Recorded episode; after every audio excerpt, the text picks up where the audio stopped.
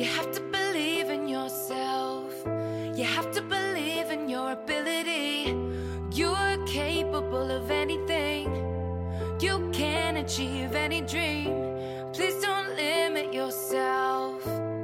Don't live your life limited. It's not all sadness and misery. Life's a challenge, but you will succeed. Good morning, good afternoon, wherever you're at. Um, my name is Ryan with the Power of Helping People. Uh, you know, the good thing about the Power of Helping People is uh, my mission is to help one individual per day. And you know, what what better way to do is bring on guests and have them share their story and you know what's really cool is it could impact you and so if you know somebody that you could impact somebody and wants to be on the show just have them you know give me a call dm me but you know i have a very exciting guest somebody that i actually went to a conference uh, to uh, go see and you know this this guy's got a, an amazing story he's actually uh, you know his name's bimbo coles uh, you know i'll give a little bit of background on him He's actually played for the NBA for 14 years. Uh, he's what's really cool about this the statistics of him his career points 6,628 points. His assists, listen to this, his assists were 3,313, and he's got 735 steals, which is truly amazing. I mean, I can't I can't believe how many assists and steals because really, if you're doing that many points, probably half the assists is pretty amazing. So you know, the best thing about this though is he actually won a bronze medal in the U.S. Olympics in 1988. So, you know, this this guy came out of the West Virginia area and he played. Uh, uh, he pretty much played every sport under the sun. So, what we're going to do is we're going to bring him on here. So, welcome, uh, Bimbo Coles. How you doing? Hey, Ron. How you doing? Thanks for having me. Good. I appreciate you uh, coming on board here. You know, I just uh, you know it's it's really cool to bring somebody at your stature into into the podcast to you know because what we're trying to do is what our mission is is we're trying to help one individual and what i thought i would do is bring you on here and actually show what you did and what you what it took to get to where you are so we're going to back up a little bit we're going to you know i think the biggest thing is, is we're going to go back and tell me what you played in high school what sports you played in high school well, in high school, I played every sport that I possibly could. So I was a football player, uh, quarterback, and defensive back on the football team. And then I played basketball. Um, then I played baseball and track at the same time um, during the spring months. So, um, and if I if I knew golf was so much fun back then, I would have tried to play golf also. But back then, I didn't understand the game of golf, so I didn't play back then, but I totally enjoy it now. So uh, you, you, came to Fort Lauderdale with us, and you told us your, your story. I want you to go back and tell us a little bit about your small town you grew up in, because obviously you grew up in a small town. and You're born in Covington. Uh, tell us a little bit about your uh, about your town and, and your upbringing, and exactly what happened going through high school. Well, I'm I'm I'm basically a country boy. Um, you know, I, I, I was born in Covington, Virginia, which is about you know 30 minutes or 15 minutes from the West Virginia Virginia border. Uh, my mother's family was from West Virginia. My dad's family uh, from Virginia. So we actually moved to West Virginia when I was young. So I, I'm from West. I'll say I'm from West Virginia, even though I was born in Virginia. But uh, Lewisburg, West Virginia, is just a, a town population of about five thousand people. Um, it has a lot of small towns that surround it that you know make up you know you have pockets of a thousand people in this town a pocket of a thousand people in that town. So everything's about five to ten miles from each other. Um, just a very old country you know town. I mean i basically grew up uh, riding my bike uh, walking everywhere and um, i'm from a place where everybody knows everybody which sometimes is a good thing and a lot of times it's a bad thing. So yeah, right. But um, well, just just small country town in West Virginia. So so tell me a little bit about your high school. Which what high school did you go to? I went to Greenbrier East High School. Oh, look at that! You, you, you have a you got a got a shirt on it. Yeah. Oh, I was, geez, I was, man.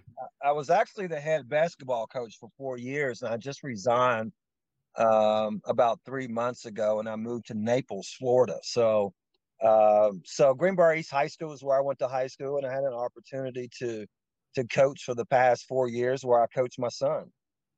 You know that's awesome, and, and what we're gonna do, we're gonna dive into your son in a little bit, but I want I want you to tell me, you know, a little bit about your mom and your upbringing because I know I heard the story in Fort Lauderdale, but I, you know, I want I want to bring that story back up because I I think that you know the adversity that you went through as a as a kid and and with sports and everything. Tell tell you tell me how much impact your mom had on your sports life. Well, my mom had a, a, a huge impact because she was a very strong.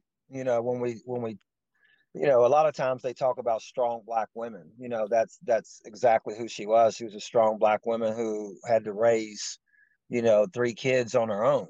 Um, not only that, she had to deal with domestic violence. So as a kid, you know, these are things that we dealt with, um, you know, at an early age until my mother and father finally divorced and she got out of the state of Virginia. So uh, just a very, very strong, determined woman.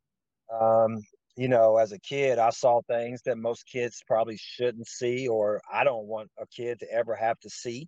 Um, but I seen how strong she was and how dedicated she was to her kids. And, um, you know, at a time where we didn't know where we were going to eat at night because she was working two jobs and uh, trying to put food on the table and clothes on our back and shoes on our on, on our feet. So just a very, very strong, determined woman that I just really looked up to because, you know, the things that she went through uh, made me stronger, you know, as as a person. You know, that's that's actually really cool. I mean, I I, I had a single mom raise me. Um, my dad was in and out of the picture. I mean, he he lived out of state and he'd come in back and forth, but you know, it was one of those things that we'd see him for a day and then, you know, he'd go back to his his where he used to live and and my mom played a big part and she was a very strong woman worked full time and made sure we had whatever we had you know we had to make sure we had food on the table. So i'm, I'm sure your mom was exactly the same way. Now tell us a little bit about what the influence she had on your sports. I mean did she did she push you to do things? I mean i know we t- you know i've heard the story a couple times but what what did your mom want you to do and where did she want you to be? Because you were a star athlete in every sport. You were a star athlete in baseball you're a star athlete in football you're a star athlete in in uh, basketball. And tell us a little bit about the three sports and and what your mom had an influence on why you played those sports. Well you know my mom always wanted me to to do what i love to do and and and basically that was competing. Um you know i i was a competitor highly you know, just I would I would just competed. Um, very highly competitive. Um, but you know, in football, I was an All-American defensive back and had tons of scholarships to go play at all the Power Five schools as a defensive back.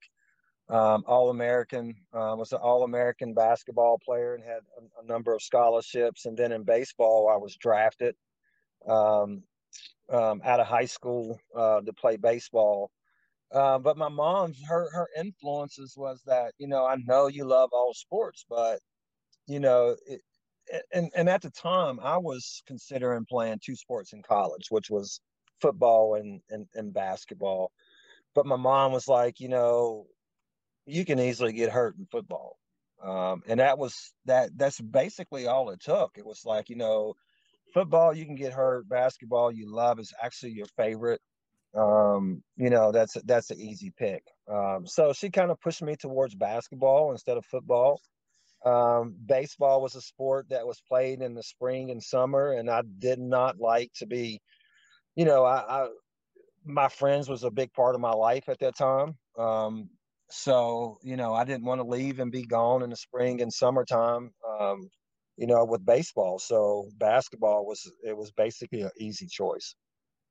Now, now you said you were mm-hmm. very competitive. So tell us a little bit how competitive you are with obviously wins and mm. losses. I mean, how how competitive were you? I mean, were you were you were you playing always on good teams? Were you one of those guys that had to win every single game? What kind of uh, competition did you guys have back in the day? Well, when I was in high school and middle uh, middle school or junior high, I never lost. Um, you know, I never lost until really I got to my my, my senior year we lost. Uh, we were the number number one team in the state of uh, West Virginia in football, basketball, and baseball. and lost, never won a state championship. And we were the number one team all year and then end up losing in the in the playoffs. So um, what I can tell you about my competitiveness that it's I'm basically a sore loser.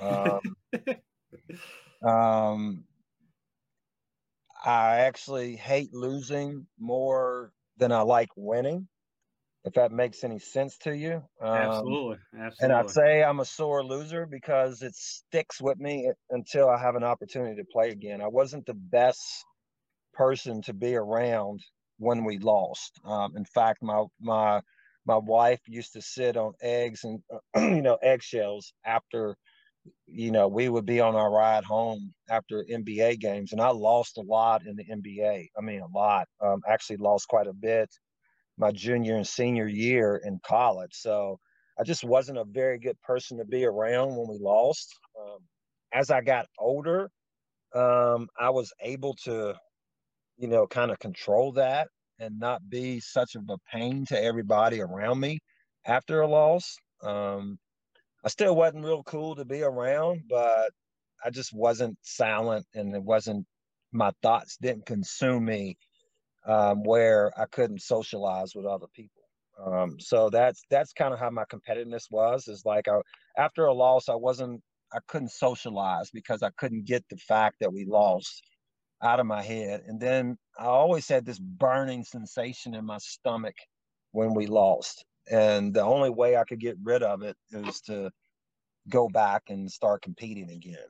Um, so I didn't sleep much back in my competitive days because I I couldn't sleep because my mind would consume me with thoughts of losing. And, you know, I would replay games over and over and over in my mind, like what, how, what I could have did better to get a win. And, um, you know, unfortunately, that's that's not fun, but that's who I was as a competitor. You know, there's there was nothing I could do about it. Um, now, which made now actually, the, put, go, ahead. Go ahead. Sorry. No, when when you sorry to interrupt you. When you go and, and you're so competitive, how do you how did you transition that into coaching? Because obviously coaching is that more you know you have you you don't have as much control over the game. I mean, you're trying to train these guys these kids, but you know you said you coached um, at your high school for four years you know how, how was that competitiveness in there? Did you did you did you grow up a little bit and say you know what? I you know i can only do what i can do and and kind of settle with that? Or did you say winning is i you know i have to win i have to win so we're going to get these kids doing whatever they have to have to do to win well that was you know that that was difficult for me at first. It was really frustrating um, but i was able to control it because i it was kids. Um, one of the things i can remember having a conversation with my wife one night in bed and she just said she she made it real simple for me. She said, "Bimbo, you played basketball for 14 years in the NBA, four years in college. Um, you were top 400 players in the world for many, many, many years, and you're coaching kids, and you expect these kids to know and see what you see on the basketball court. Do you think that's fair?" Well, that's a smack in the face from the wife. Um, She's a smart woman. Very, very smart. So it, I, I really had to sit back and think about that. And I was like, you know what? You're exactly right. So after that conversation, it made me see the game from a different uh, perspective from the, the kids' eyes. You know, because I can sit on the sideline and see and tell you everything that's going on and what you're supposed to have done, but they're not me. You know, for one, you know, these are kids. For two, and I don't mean this in a in a negative or bad way, you know, 99.9% of the kids that I've coached are really not going to the next level um, to play basketball and they're not going to the NBA. So I had to sit back and say, okay, I need to teach these kids. And it was it was really cool because I had a conversation with Pat Riley. And I was like, I'm coaching these kids, you know, what should I do? And um, he said, teach them everything you know. So that put a lot of things in perspective for me. It's like, you know, don't expect these kids to know what you know. It's not possible, but teach them. And it was a process of me teaching and, and, and watching these kids get better and better and better. And for me, it started to be more rewarding, and I started to understand. Um, you know, I, I was a better coach after that first year because I started to understand it from their point of view and not from mine.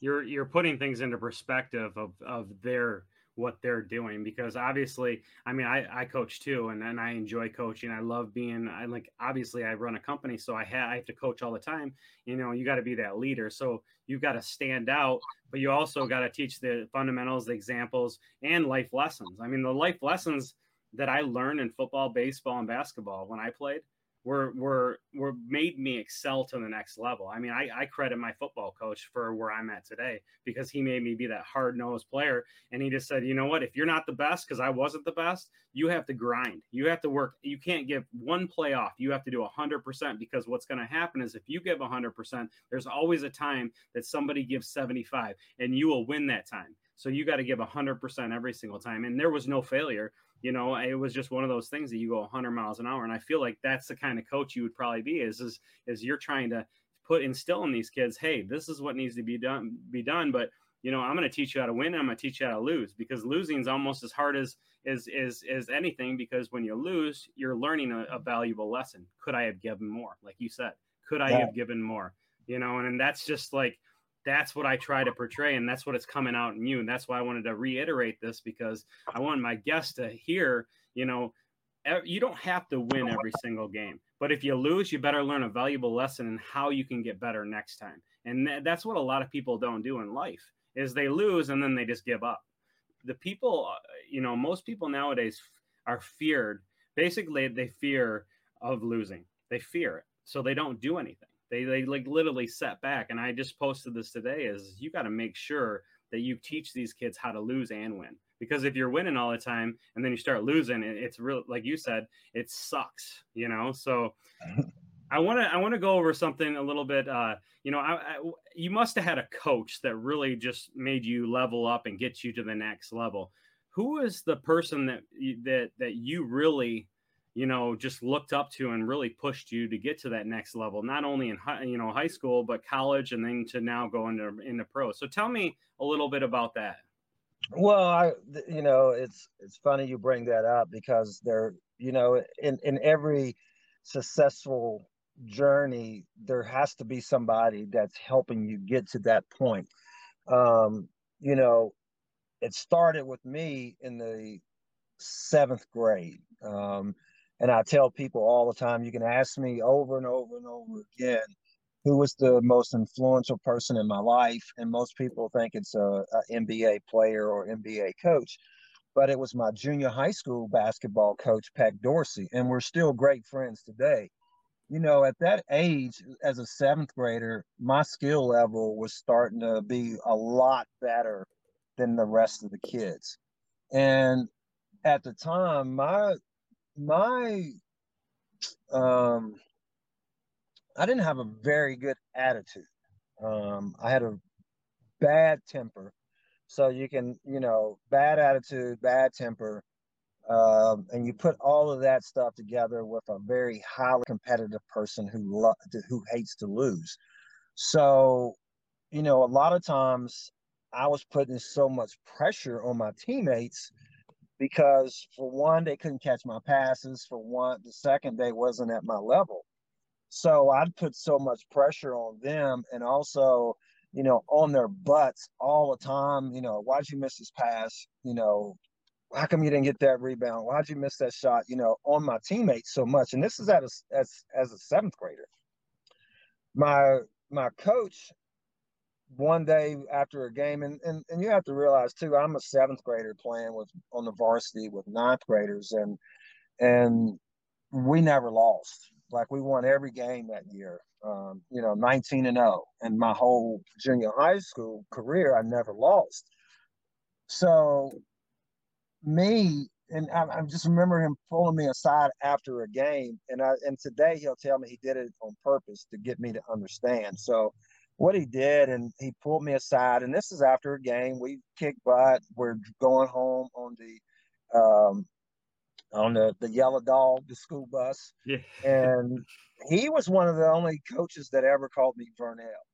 And he was, and that's my real name. So he said, Vernell, I want to see you in the locker room after we get back. And uh, you have to realize I'm in a small um, community. So our junior high school was an old, old 1890 building. Our locker room was downstairs, so it was really dark and it was in the basement of the school. There was no ceiling. It was all pipes and dark and had the moldy smell and all that stuff. That was our locker room. Yeah.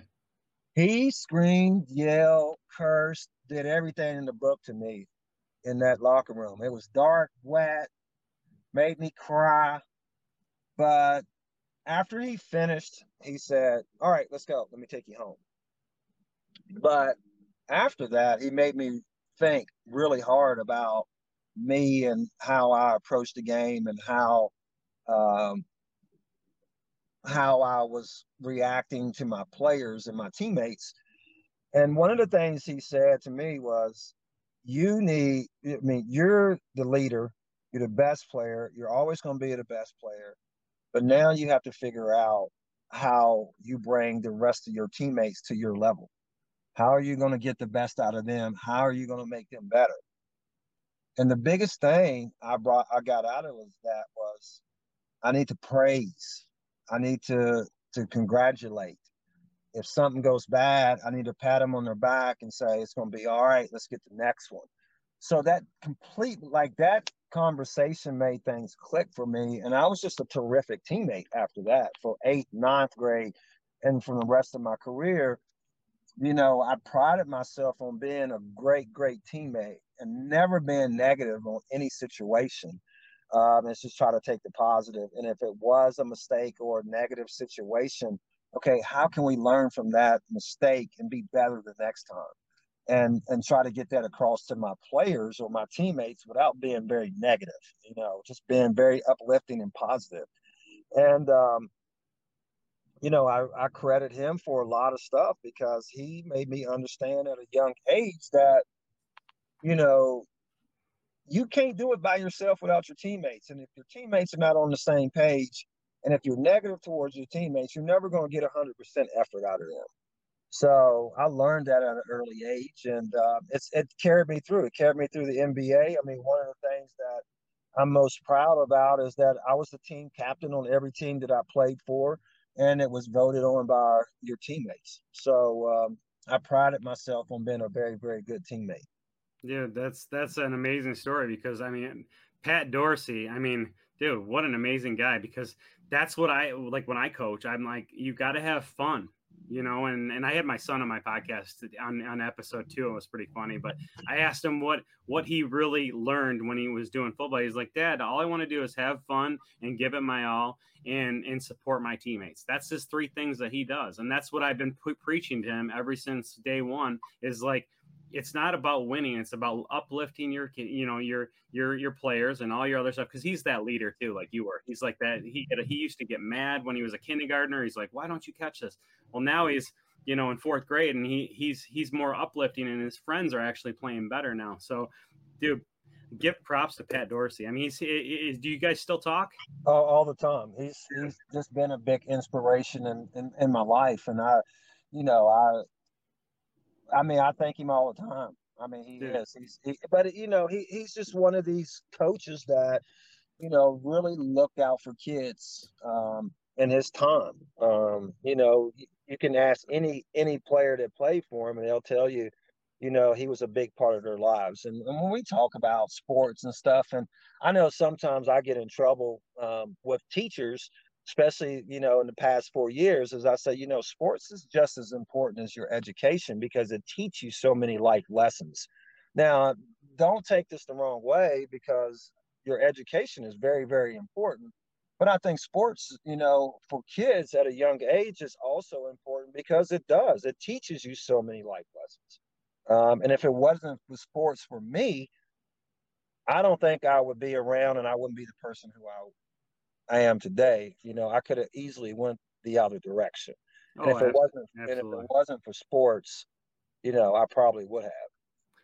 I think sports keeps keeps us on the straight and narrow. And I even tell my my kids, even in my life, you know, the busier I am, the better I am. you know so i want to make sure that i keep my kids fully scheduled you know they have sports they have homework they have this because the busier you are the more that you have to press through and you have to get stuff done you have to organize things and i think that breeds you know really good a good generation of kids because if you can keep them busy that is the best thing for them.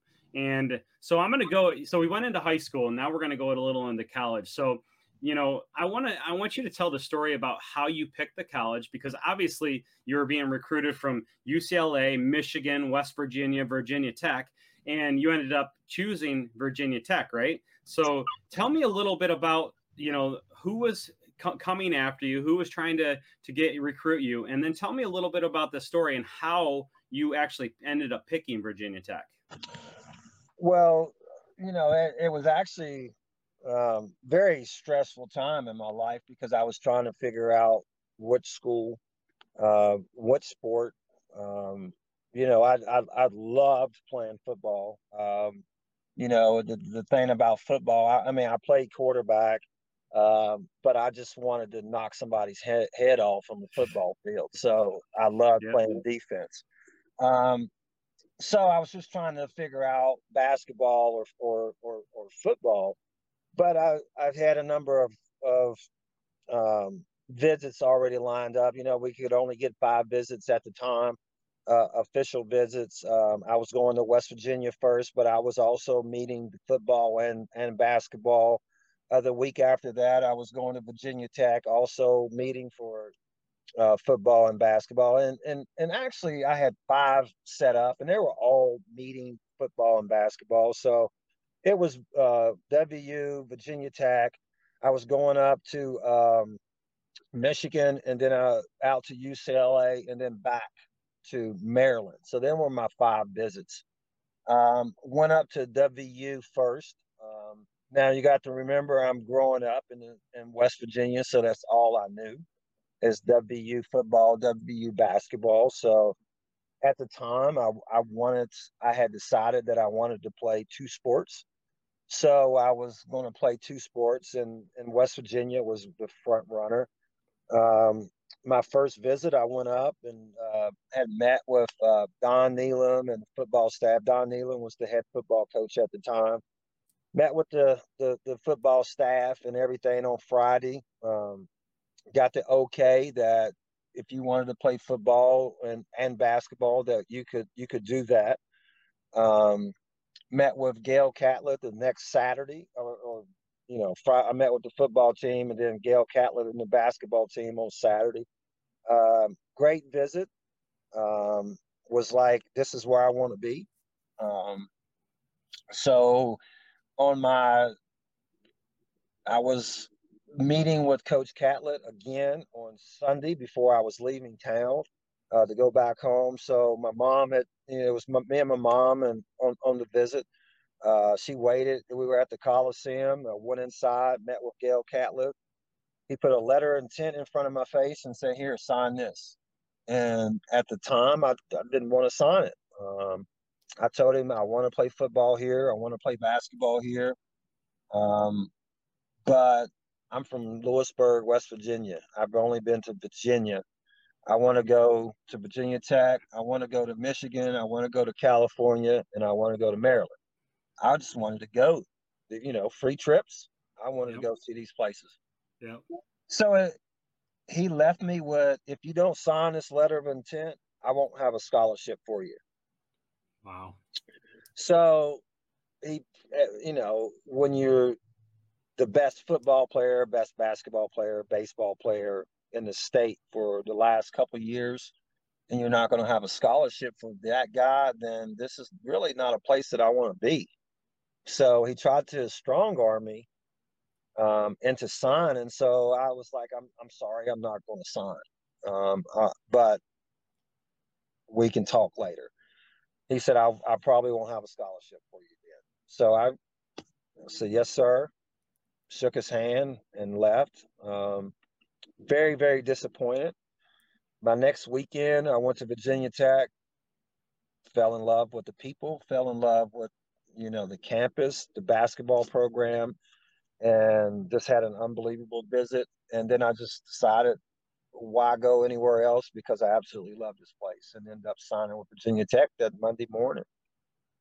Wow. Wow. I mean, that's a that's a chilling story. I mean, he he he he tried to force you to do something that you didn't want to do, and he lost the biggest opportunity because you were almost like, why would I want to sign if you're going to force me to? So you ended up getting Virginia Tech. Tell us a little bit about when you went to Virginia Tech.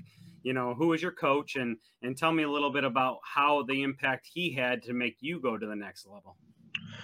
Um, you know, Charlie Moir was our our our head uh, basketball coach at that time, but Bobby Stevens was assistant coach, and he was the one that was recruiting me.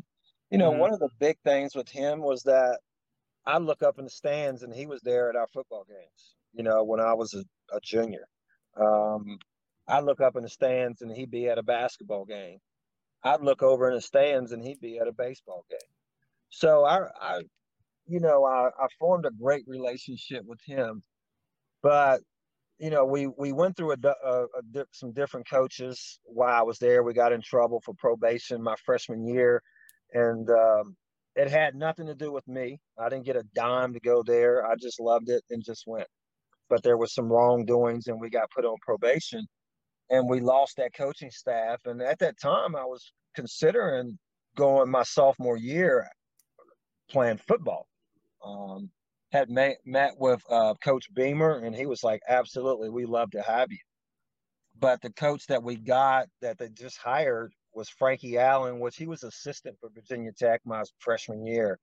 He called me into his office and said, "Bimbo, if you don't play football, I'll give you the ultimate green light uh, to shoot it anytime you want."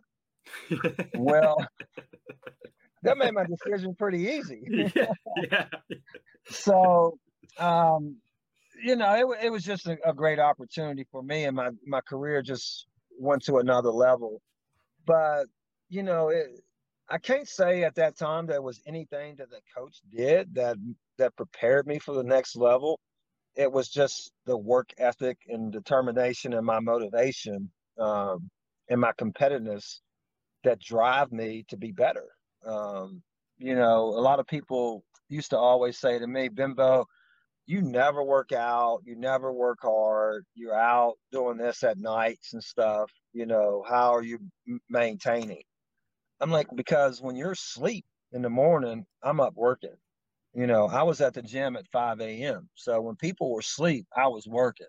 I couldn't sleep much, so I was a gym rat. So I I worked and worked and worked and worked and worked and worked. Um, my work ethic is one of the reasons that got me to the next level and, and kept me there for 14 years because you know going to the gym and practicing for me was fun you know it wasn't a job it was easy it was easy to go to gym and work out and shoot shots and go to the weight room i loved it mm-hmm. um, so it was easy for me um, and i tell people all the time is that you know i played 100% every time i stepped on the floor every single play so I really never knew what was going on because I was competing at that high level every single time I stepped on the court for every second, every minute that I was playing, I was competing at that high level.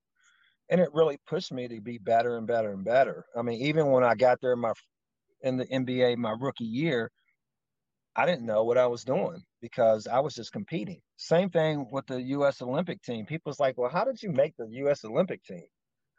I was like, I really don't know because every time I stepped on the court, I was just 100% every single possession. And that's something that I try to teach my kids. You know, we may not be the best talent, we might not be the best, the fastest, we can't jump the highest, we may not shoot the best. But one thing we're going to do is when we step on the floor, we're going to give you 100% every single possession. And people don't want to play against players like that. You know, I'd have guys in the NBA telling me, "Hey, you know, you need to ease up." I'm like, "Ease up? I don't know ease up. We, yeah. this is, you know, if you're expecting me to get uh, to ease up, then you in for a long, long, long night because you just gave me more. You asking me to ease up on you? You just oh, gave yeah. me more incentive to go harder. So oh, yeah. uh, that that's just who I am, and and and and that was what that's one of the reasons that I I made it to where I did. So I'm I'm gonna go back a little bit, and we were talking about this in the beginning about your son because your son is is a uh, is trying to go to Division One, and he's really just you know pouring on it, and he's working really hard. But tell me a little bit about the difference between you and your son, and and tell me you know how you're trying to get him to that next level, and you're trying to push him to get to that next level. Well, a lot of people ask me all the time the difference between an NBA player and their son. Well, the, the difference is I grew up grinding and with mom that worked two jobs and you know everything I had I had to work for. You know, I had to go out. I mean, we didn't know if we were going to eat, so everything was a grind as a kid. You know, because you didn't know. My son grew up and and and you always want to give your kids more than than you had growing up and so I, I, tell people my son has grown up with a silver spoon in his mouth, and most NBA players' kids do, and and, and it's because you're in a different tax bracket, I guess. You make money and you want best for your kids. You live and you have nice stuff, and so your your kids grow up a little softer than you grew up, and it's just because of how you grew up. So, you know, with my kid, it's been okay, I'm not going to push him like I would push myself because I don't want him growing up hating sports, yeah. you know, because the way I go after it, most kids can't handle that. Um, and, and he couldn't handle that. So I had to grow up being, I mean, I had to be a little softer on him until he made the decision himself that, listen, dad, I want to go to the next level. Okay, can you help me? I'd always tell him, I'm here for you. I'm not going to push you extremely, extremely hard because I don't want you to hate me and I don't want you to hate the sport. So when you're ready, I'm here. And then finally, he figured it out. I mean, it was overnight for him. He came to me and said, Dad, I want to be a Division One basketball player. I want to play at a Power Five school. Will you help me? And I said, Bailey, I'll help you, but this is what it's going to take. You know, it's getting up early. It's it's telling your friends you can't do this. It's putting the hours and getting the reps in. You have the talent, but you got to work a lot harder than you have been in the past. And he's taken it and he's he's worked his tail off and it's been fun to see his progression because now not only is he getting to the gym at 6 a.m but he's spending hours in the in you know shooting you know, getting shots up. He's in the weight room for hours. He's in the gym for hours. He's taking his game to another level because his work ethic has gotten better. His determination, his motivation, um, has got everything's gotten a lot better, and it's making him a, a, a better player. And he sees that now, and it's been. I mean, it's been so much fun because he understands now what it takes, and he's asking me for help, and that's that's been a blessing for me because I never wanted to push him you know, to the limit that I would normally push to the limit. You know, it's to me, it's pushing yourself past that pain threshold, you know, and being able to handle that to get to the next level and to get better. So and, when uh, when when did he come to you and ask you for that push? How May. age was he? May? Oh, this May? This May. Okay, 18, and, and he, 18. 18 years old. Okay. Now his is he being recruited uh, by any schools right now? You, I think you said West Virginia. Yeah, he's he's he's going to WVU again this weekend. He's been up there two weekends in a row. Um, he's going to Virginia Tech next weekend. So he's re- getting recruiting by some big schools right now, which is very very exciting. And um, it's it's been a lot of fun. Um, so um, in fact, when I get off the phone with you, I'm headed up to Morgantown for the for the weekend. Virginia Tech and the Mountaineers are playing Ooh, uh, this weekend. Rival. Big big time rival. And it, the the funny thing about it is is I'm a Hokie, and I'm on the field with the West Virginia Mountaineer basketball team. So I, I love it. I had to send our AD a message and say, "Hey, um, if you see me on the sideline, don't think that I'm I'm a traitor, but they're recruiting my son pretty heavily, so I'm gonna be on the sideline. So I had that's, to. That's great. I, I, had to give him a heads up. that's great. Now I see the logo looks like a Sparty. I'm a Sparty, so like I, yeah. I love Michigan State. So has he been recruited by Tom Izzo, or or is it, they haven't really looked at him yet? No, he he he hasn't. It's been it's been West Virginia. Um, it's been uh, UNC Asheville Um, it's been Virginia Tech uh, and ODU are the teams right now, but I, I think he has his mind set on going to WVU, which is, you know, it, it'd be very difficult for me to accept. But like I've been telling everybody, this is not about me. This yeah. is about my son Bailey, and yeah. whatever decision he makes, I'll support it, uh, even if I have to be a Mountaineer. So I know you got to mm-hmm. go soon, but I wanted to to end this with the best story that I've heard so far. I, I, actually heard this story in Fort Lauderdale, and I want you to tell us a little bit about your greatest experience that you actually played against Michael Jordan. And I want you to go into that story because you know when you told that story, I was like, man, this is an awesome story. So you got to start from the beginning, meaning you know how you were playing, how you made the playoffs. So start from there because this story, man, I, I just when I heard this story, it was like, wow because everybody knows Michael Jordan. I mean, if you don't yeah. know Michael Jordan, you, you just need to leave because Michael Jordan is probably one of the best players. I, I, I, have I have three people that I consider really good basketball players. I'm Michael Jordan, um, and to be honest with you, Kobe Bryant was probably one of the next.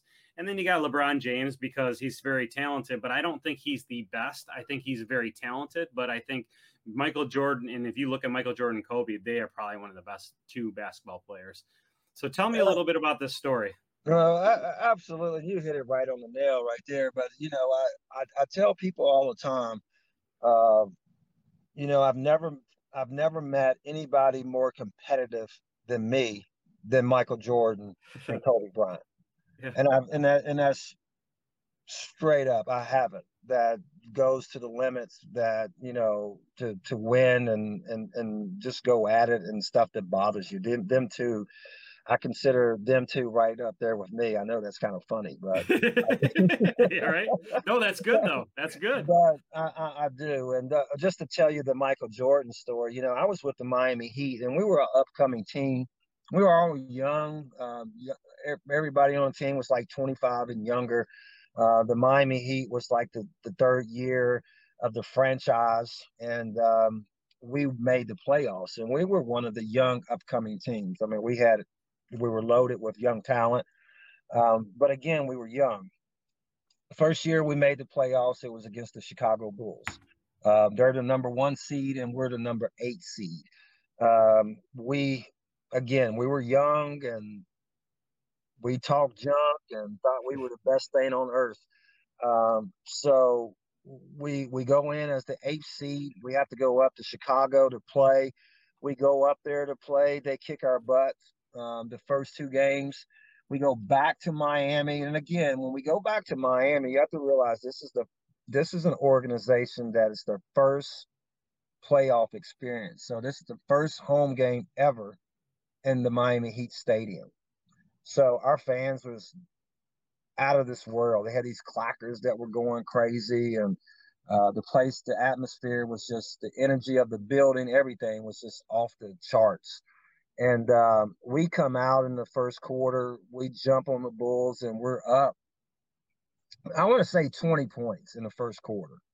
You know, we're young and we're got our chest puffed out. And me and Brian Shaw, Steve Smith, Glen Rice, Ronnie Seikaly, we all walk over to Jordan, who's taking the ball out. He's on the sidelines and he's bending over with his hands on his knees.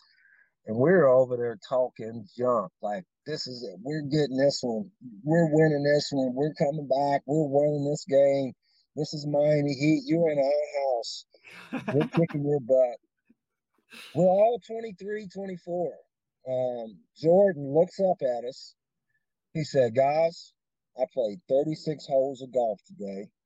I had a few I had a few cigars on the course. I was just gonna cruise through this game, but now I'm gonna kick y'all's ass. this is Dude, that be- is the best story ever. this is the beginning of the second quarter on the sidelines where he had not scored a point, not one point. Beginning of the second quarter he goes on and scores 56 points on us from in three quarters. We we lose the game. We go in the locker room. Our coach at the time is Coach um, Loughery. He says, "Guys, let this be a lesson. When a sleeping bear is sleeping, let them sleep. right. So that's the Jordan story. From then on, I never ever said another word to the guy in the game because he was that he was he was that good. When when you talk about that good, you're talking about the will to win, the competitiveness, um, the talent, the basketball IQ, the defense. You know, he was just another another player off the planet. I mean, it's it's just amazing as a as a professional that you can have that type of awe um, when you're talking about another player because you had us superstars and then Michael Jordan was on a pedestal all by himself. So just amazing, amazing person and player. Yeah, I've, I've actually seen him play quite a bit. When I, I I'm a I was a Pistons fan, and you know back in the day the Pistons had a run. So I mean we we had uh, Isiah Thomas, Joe Dumars, Dennis Rodman. I mean we had all Bill Laimbeer. I mean all those those greats. So you know when I went in to, to watch them play as a kid, man, I idolized Michael Jordan. Man, when I saw him play, it wasn't even like he he was playing. It was like angels on the court, man. He would just literally go through and just everything was just perfect. It was like angels in the outfield. The angels were on the court, and it was literally every basket went in. I don't think he, I think he didn't miss all but two shots the whole game when I went. So I was like, I can't believe. I mean, we're yeah. talking shorts from half court. He would make. I mean, we're just it's crazy. But uh, I'm going to end with this. I want you to give the the guests here, you know, some advice, and and I think the biggest thing is is give us your best, you know, uh, you know, what you would you know give to our guests about your discipline and and and going to that next level and trying to get to that next level because we have people that that listen to us that you know are trying to strive to that next level and we talked about it before is you said 99% of people don't make to, to that next level. So what percentage you know obviously it's 1% but what percentage could they make better by doing certain things? So if you could give us advice for that and then we'll wrap this up. Well i i always say is that you know you you you can't be afraid to fail. You know and this is my advice that i've given to my son is that you can be afraid to fail. Um, because you're going to fail you know it's it's what you do after you fail and and i and i explained this to my son i said you know everybody has a gift everybody god's given us all a gift you know what separates the ones who find their gift that God has given us is the ones that don't give up. So with my son, I'm like, you have to keep going. You're going to fail. You're going to miss a shot. You're going to miss a game winning shot. You know, things in your life, are not going to go as expected. It's what you do after the failure that makes you better. You know, either you can accept failure or you cannot accept failure and you can get better and better and better. You know, when you lose, can you learn from it? Um, and my, my biggest thing is God's given us a gift. Are you willing to fail enough to find that gift? You know, one of the things I see with people in general is they give up, they quit. You know, they don't they don't keep going you know and that's like me this this is the second chapter of my life. Uh, basketball and what i did then was was a chapter of my life. And one of the and i and i'll tell you this i'm i'm a re, like a recovering alcoholic. And the low the low time in my life was i hit rock bottom and i had to go to a minister to help myself and i was just trying to figure out why and why was I failing in life because I had an issue with alcohol. And this is after my playing days. Um, and I finally went to my childhood minister, and I and I'll tell you this, he lives about two hours away from where I'm from. And I was going to visit him. And again, this was a low, low, low time in my life. I was driving over, it was snowing, and my, I was in this big truck. There was a lot of snow on the road. I'm driving, I'm going up over this hill. And as I approach the top of the hill, my truck slides sideways and I'm going down, getting ready to go down in the median. And I thought that this was it. You know, I didn't really care. I was not suicidal, but I really didn't care what happened with my life at that point. So I basically let my hands off the wheel because I was like, take me, I'm ready to go. My car slides back on the road. Like I'm going down in snow, ice and snow. I'm like, I'm gone. I'm done. I, there's nothing I can do. My truck slides back to the road. And I put my hands on the wheel and I go, I just drive. At this time, I'm crying like a baby because I've hit rock bottom and I'm just trying to like this this not this can't be happening. Why trying to figure this out? How come, you know, I can I'm great at everything. How come I can't control when I drink? So I finally get to um my childhood minister's church so we're downstairs and we're talking, and I tell him what what happened, and I was like, I'm just, you know, I'm ready, I'm ready. He said to me, he was like, I've known you since you were a kid. He said, You've always been very, very talented. He said, But even when you were a kid, I didn't think that basketball or sports was going to be your calling. Your calling in life was going to be to help people. And that's where you are in your life right now. You can either go south or you can work on yourself to be able to help people. And I think that's the second chapter of your life is to help people. I haven't drank since then. You know, I've been totally sober since then. You know, I took advantage of that, went to AA, went to meetings, met with people, tried to help people as much as I can, tell my story because if I would have given up on life, I wouldn't be here today.